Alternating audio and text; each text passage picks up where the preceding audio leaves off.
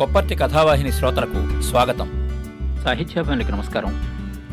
నూరేళ్ళ తెలుగు నవల పద్దెనిమిది వందల డెబ్భై ఎనిమిది నుండి పంతొమ్మిది వందల డెబ్భై ఏడు వరకు వచ్చిన పాతిక సుప్రసిద్ధ నవలల పరిచయం పరిశీలన రచయిత శ్రీ సహవాసి వినిపిస్తున్నది కొప్పర్తి రాంబాబు విశ్రాంత ఉద్యోగి ఇండియన్ బ్యాంక్ విజయవాడ. ఈ వారం మనం పరిచయం చేసుకోబోయే నవల కీలు బొమ్మలు రచయిత కీర్శేషులు శ్రీ జీవి కృష్ణారావు గారు. శ్రీ జీవి కృష్ణారావు గారు పదిహేను నవంబర్ పంతొమ్మిది వందల పద్నాలుగులో జన్మించారు. ఇరవై మూడు ఆగస్ట్ పంతొమ్మిది వందల డెబ్భై తొమ్మిదవ సంవత్సరంలో మరణించారు. కృష్ణారావు గారు పుట్టింది తెనాలి తాలూకా కూచిపూడి గ్రామంలో. కీలుబొమ్మల నవల రచనాకాలం పంతొమ్మిది వందల యాభై మూడు కథాకాలం పంతొమ్మిది వందల యాభై ఒకటి. కథాస్థలం ఆంధ్ర ప్రాంతంలోని ఒక పల్లెటూరు. కీలుబొమ్మలు నవల పరిచయం. వర్ణనకు వాస్తవానికి మధ్య చాలా దూరం. కల్లా కపటం తెలియనిది పల్లె జీవనమని వర్ణన. వాస్తవం వేరని నిన్నటి నేటి పల్లెటూళ్ళు చూసిన వారికి అవగతమవుతుంది. గ్రామీణ జీవనంలో ఒళ్ళు విరుచుకున్న కల్లా కపటం పంతాలు పట్టుదలలు కక్షలు కార్పణ్యాలు దోపిడీ కిరాతకం సమాజ జీవన సంక్షోభానికి అద్దం పడతాయి. డాక్టర్ గవను వెంకటకృష్ణారావు కీలుబొమ్మలు ఆ సంక్షోభాన్ని కళ్ళకు కట్టింది. అబద్ధం అత్యంత శక్తివంతమైంది. అందుకే ధర్మజుడంతటివాడు అశ్వత్థామ హతహ అని ఆగి కుంజరహ అంటాడు. ఉద్దేశపూర్వకంగా అబద్ధమాడి అబద్ధం ఆడలేదని సమర్థించుకున్న ఎత్తు అది. ఏ ఏ సందర్భాల్లో అబద్ధమాడవచ్చో భారత భాగవతాదులు ఓ జాబితా ఇచ్చాయి. చిన్న అబద్ధమే కావచ్చు. అది దూదిగుట్టలో నిప్పునెరసు లాంటిది మొత్తం దూదిగుట్టని దగ్ధం చేసేస్తుంది. దాని విధ్వంసక శక్తి అలాంటిది. బోజర్ రాసిన ద పవర్ ఆఫ్ ఎ లై అన్న రచన తన కీలుబొమ్మల నవలకు ఒక విధంగా ప్రేరణ అని డాక్టర్ జీవి కృష్ణరావు పేర్కొన్నారు. అతడు ఈ దేశంవాడు కాదు ఈనాటివాడు కాదు. అయితే అతని రచనకిది అనువాదం కాదు అనుసరణము కాదు అని రచయిత ప్రస్తావనలో స్పష్టపరిచారు. కీలుబొమ్మలలో ప్రధాన పాత్ర పుల్లయ్య. అసంకల్పితంగా అబద్ధం చెప్పాల్సిన సందర్భం ఒకటి తటస్థిస్తుంది. దానిని కప్పిపుచ్చుకోవాల్సిన అవసరం అతని నెత్తికెక్కి తొక్కుతుంది. అది అతడిని నైతికంగా పతనం చేస్తుంది. దిగజారుస్తుంది. అతడి దుర్మార్గం సొంత కుటుంబంలోనూ తనని మంచివాడని నమ్మిన కుటుంబాలలోనూ ఊళ్ళోనూ సుఖశాంతులు లేకుండా చేస్తుంది. ధర్మం మీద అధర్మం గెలవడానికి దోహదం చేస్తుంది. ఆంధ్రదేశంలో అన్ని ఊళ్ళ లాంటిదే ఆ ఊరు. అది ఏ ఊరైనా కావచ్చు. ఆ ఊళ్ళో పుల్లయ్య మోతుబరి కల్లాకపటం ఎరగనివాడే. డబ్బు విషయంలో మాత్రం మానవ మాతృడికి చోటు పెట్టడు.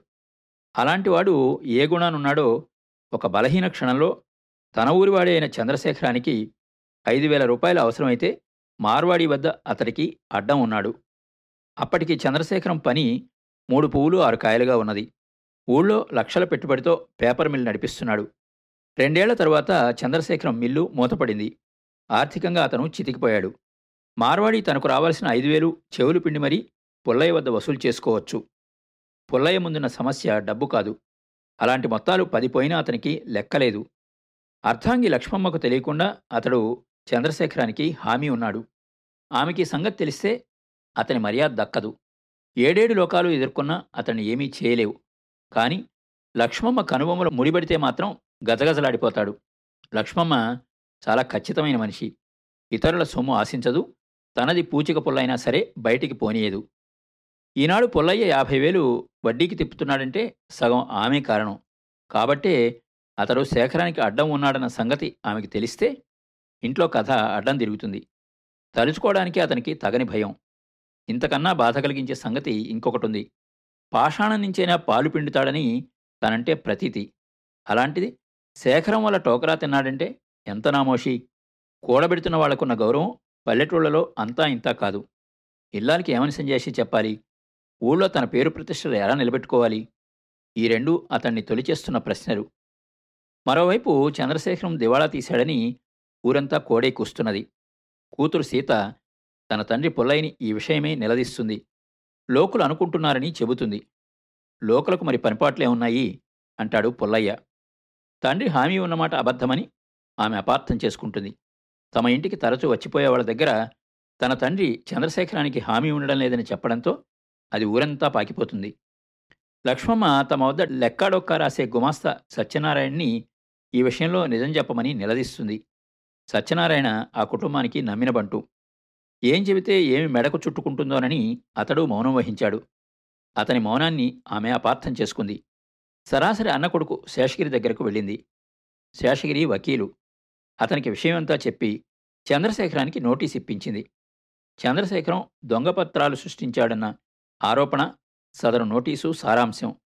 తనాడిన అబద్ధం వల్ల పుల్లయ్య ఆమె పొరపాటును సరిదిద్దలేని నిస్సహాయ స్థితిలో పడిపోతాడు. చంద్రశేఖరం కమ్యూనిస్టు భావాలతో ప్రభావితుడే ఆధునిక పరిశ్రమలు స్థాపిస్తే నిరుపేదలకి జీవనోపాధి లభిస్తుందని భావించి పేపర్ మిల్లు పెట్టాడు. అది నష్టాల పాలై మూతపడుతుంది. కార్మికులు శేఖరానికి సహకరించరు. అతడు మునిగిపోయాడు. శేఖరం భార్య లలిత అతనికి మనసున మనసై అన్ని విధాలా తోడుగా ఉంటుంది. దారిద్ర్యం భయంకరమైనది. కూతురు కుటుంబాన్ని ఆదుకుందుకు అప్పులు దూసి తెచ్చి అవి తీర్చలేక ఆమె తండ్రి ఆత్మహత్య చేసుకుంటాడు. కృంగదీసే క్రూర దారిద్ర్యంలో కూడా లలిత గొప్ప సంయమనం ప్రదర్శిస్తుంది. పుల్లయ్య తనకు హామీ ఉన్నాడన్న యథార్థాన్ని కోర్టులో చెప్పమని శేఖరం గుమాస్తా సత్యనారాయణని బతిమలాడుకుంటాడు. తనది పరాధీనమైన బతుకని తనని క్షమించమని పంతులు శేఖరాన్ని వేడుకుంటాడు. పుల్లయ్య కుమారుడు రామారావు పట్నంలో చదువు ముగించి సంఘ సంస్కరణ కృషిలో నిమగ్నుడవుతాడు. తన తండ్రి శేఖరానికి హామీ ఉన్న సంగతి అతనికి తెలుసు. స్వయంగా తండ్రే తనకు ఆ విషయం చెప్పాడు. తన తల్లితో చెప్పవద్దన్నది కూడా ఆయనే. తండ్రికి ఆ విషయం గుర్తు చేసి శేఖర్ మీద కేసు ఎత్తించి వేయడానికి ప్రయత్నిస్తాడు. కొడుకు కమ్యూనిస్టు విప్లవకారుడని పుల్లయ్య పోలీసులకి చెప్పి అరెస్ట్ చేయిస్తాడు. ఊళ్ళో పరిస్థితులు మారాయి. పంతులు సత్యనారాయణ ఇల్లు ఎవరో తగలబెట్టారు. నిరాశ్రయుడైన పంతులకి అతని కుటుంబానికి డాక్టర్ వాసుదేవ శాస్త్రి తన ఇంట్లో ఆశ్రయమిస్తాడు. డాక్టర్ శాస్త్రి ఊరిని ఉత్తరిద్దామని ఒక్కడు ఆ ఊరిని పట్టుకుని వేళ్ళాడుతూ తనకు చేతనైన సేవలు చేయడానికి నడుం కట్టాడు. శాస్త్రి మంచి మనసుతో చంద్రశేఖరం పుల్లయ్యల మధ్య రాజీ చేద్దామని విఫలయత్నం చేస్తాడు. వాదీ ప్రతివాదులిద్దరూ తప్పుడు సాక్ష్యాలతో కేసు గెలిచే ప్రయత్నం చేస్తారు. ఊళ్ళో పరిస్థితులు తగలబడ్డ దశలో అమ్మాయమ్మ అనే ఒక కుహనా సంఘసేవిక గ్రామంలో కమ్యూనిస్టుల బెడద ఎక్కువైందని పోలీసులకి ఫిర్యాదు చేసి మలబారు స్పెషల్ పోలీసుల్ని రప్పిస్తుంది. కాటూరు ఎలమర్రు గ్రామాలలో మలబారు పోలీసుల దురాగతాలు తెలిసినవే. ఆ ఊళ్ళోనూ పోలీసు క్రౌర్యం పడగవిప్పి అమాయకుల్ని కాటేసింది. కోర్టు కేసులో అన్యాయమే జయించింది. శేఖరానికి జైలు శిక్ష పడుతుంది. అమ్మాయమ్మ తన స్వార్థ ప్రయోజనాలకని ఊళ్ళో మోతుబరులైన మల్లయ్య పుల్లయ్యలు ఇద్దరి మధ్య సంధి సాధిస్తుంది. పుల్లయ్యకి ఊళ్ళో సన్మాన సభ జరుగుతుంది. మంత్రిగారు ఆ సన్మాన సభకు అధ్యక్షత వహించారు. పుల్లయ్యకు సర్దార్ బిరుదు ఇచ్చారు. భర్తకు జరిగిన సన్మానానికి సంతోషించిన లక్ష్మమ్మ ధర్మమే జయిస్తుంది ఇది లోకానికి ఆదర్శప్రాయం అంటుంది. నిజమే సత్యం ధర్మం లేకపోతే మరేది జయిస్తుంది? అంటాడు పుల్లయ్య. అది అతడి ఆత్మవంచనకి పరాకాష్ట. డాక్టర్ శాస్త్రి తన ఇంటిని తనకు సేవ చేసి చనిపోయిన ఒక పేదవాని కుటుంబానికి రాసిస్తాడు. జైలు నుంచి విడుదలై వచ్చిన పుల్లయ్య కుమారుడు రామారావు తన తండ్రి దుర్మార్గాన్ని భరించలేక తాన పాపకూపంలో మరి ఇమడలేనని కుటుంబ బంధాలు తెంచుకుని డాక్టర్ శాస్త్రితో కలిసి పట్నం బయలుదేరి వెళ్తాడు. స్థూలంగా ఇది కథ. అయితే నవలలో ఇంకా కొన్ని ముఖ్య ఘట్టాలు ఉన్నాయి పాఠక జనమంతా జెండాలు పట్టుకుని అరుచుకుంటూ ఊళ్ళోకొచ్చి పుల్లయ్య చావడి మీద నినాదాలు చేస్తారు. పుల్లయ్య చావిట్లోని గిత్త బెదిరి తాడు తెంపుకుని జనం మీద పడుతుంది. ఓ కుర్రవాణ్ణి డొక్కలో కుమ్మేసరికి అతని పేగులు బయటకొస్తాయి. అదే ఊపులో మరో ముసలాన్ని తొక్కేస్తుంది. అదే సమయంలో పోలయ్య అనే వ్యవసాయ కూలి బాణాకర్ర తీసుకుని కొట్టడంతో అది గింగిరాలు తిరిగి పడుతుంది. చావు బతుకులో ఉన్న కురవాడిని పట్టించుకొని రైతులు చనిపోయిన గిత్తను ఊరేగించి అంత్యక్రియలు జరుపుతారు. జంతువులనైనా దేవునిలాగా కొలుచుకుంటాడు గాని తోటి మానవుణ్ణి కనికరించలేడు. ఈ ఘట్టం మనస్సుని ద్రవింపజేస్తుంది. శేఖరం భార్య లలిత పాత్ర చిత్రణ మనసున్న వాళ్ళని ఏడిపిస్తుంది. ఇంకా గుండెలు కోసే నెత్తురు ఉడికించే ఘట్టాలు చాలా ఉన్నాయి. నవల ముగింపు పాఠకుల మనస్సుని కెలుకుతుంది. ధర్మాధర్మాల మధ్య సంఘర్షణలో సాధారణంగా ధర్మం జయించడమే మనం ఎరుగుదాం. కానీ కీలుబొమ్మల్లో ధర్మంపై అధర్మం గెలుస్తుంది. సమకాలీన సమాజంలో మనం తరచూ చూస్తూనే ఉన్నాం. న్యాయం ఎవరి వైపున ఉందో స్వార్థపరులు కపటలు నయవంచకులు అట్టహాసంగా ఊరేగుతున్నారు. కాబట్టే వర్తమాన సమాజవర్తనకు అనుగుణంగా నవల అధర్మ విజయంతో అంతమైంది. రచయిత కృష్ణరావు అధర్మం ధర్మమే ధర్మ విజయాన్ని ఆయన కాంక్షించారు.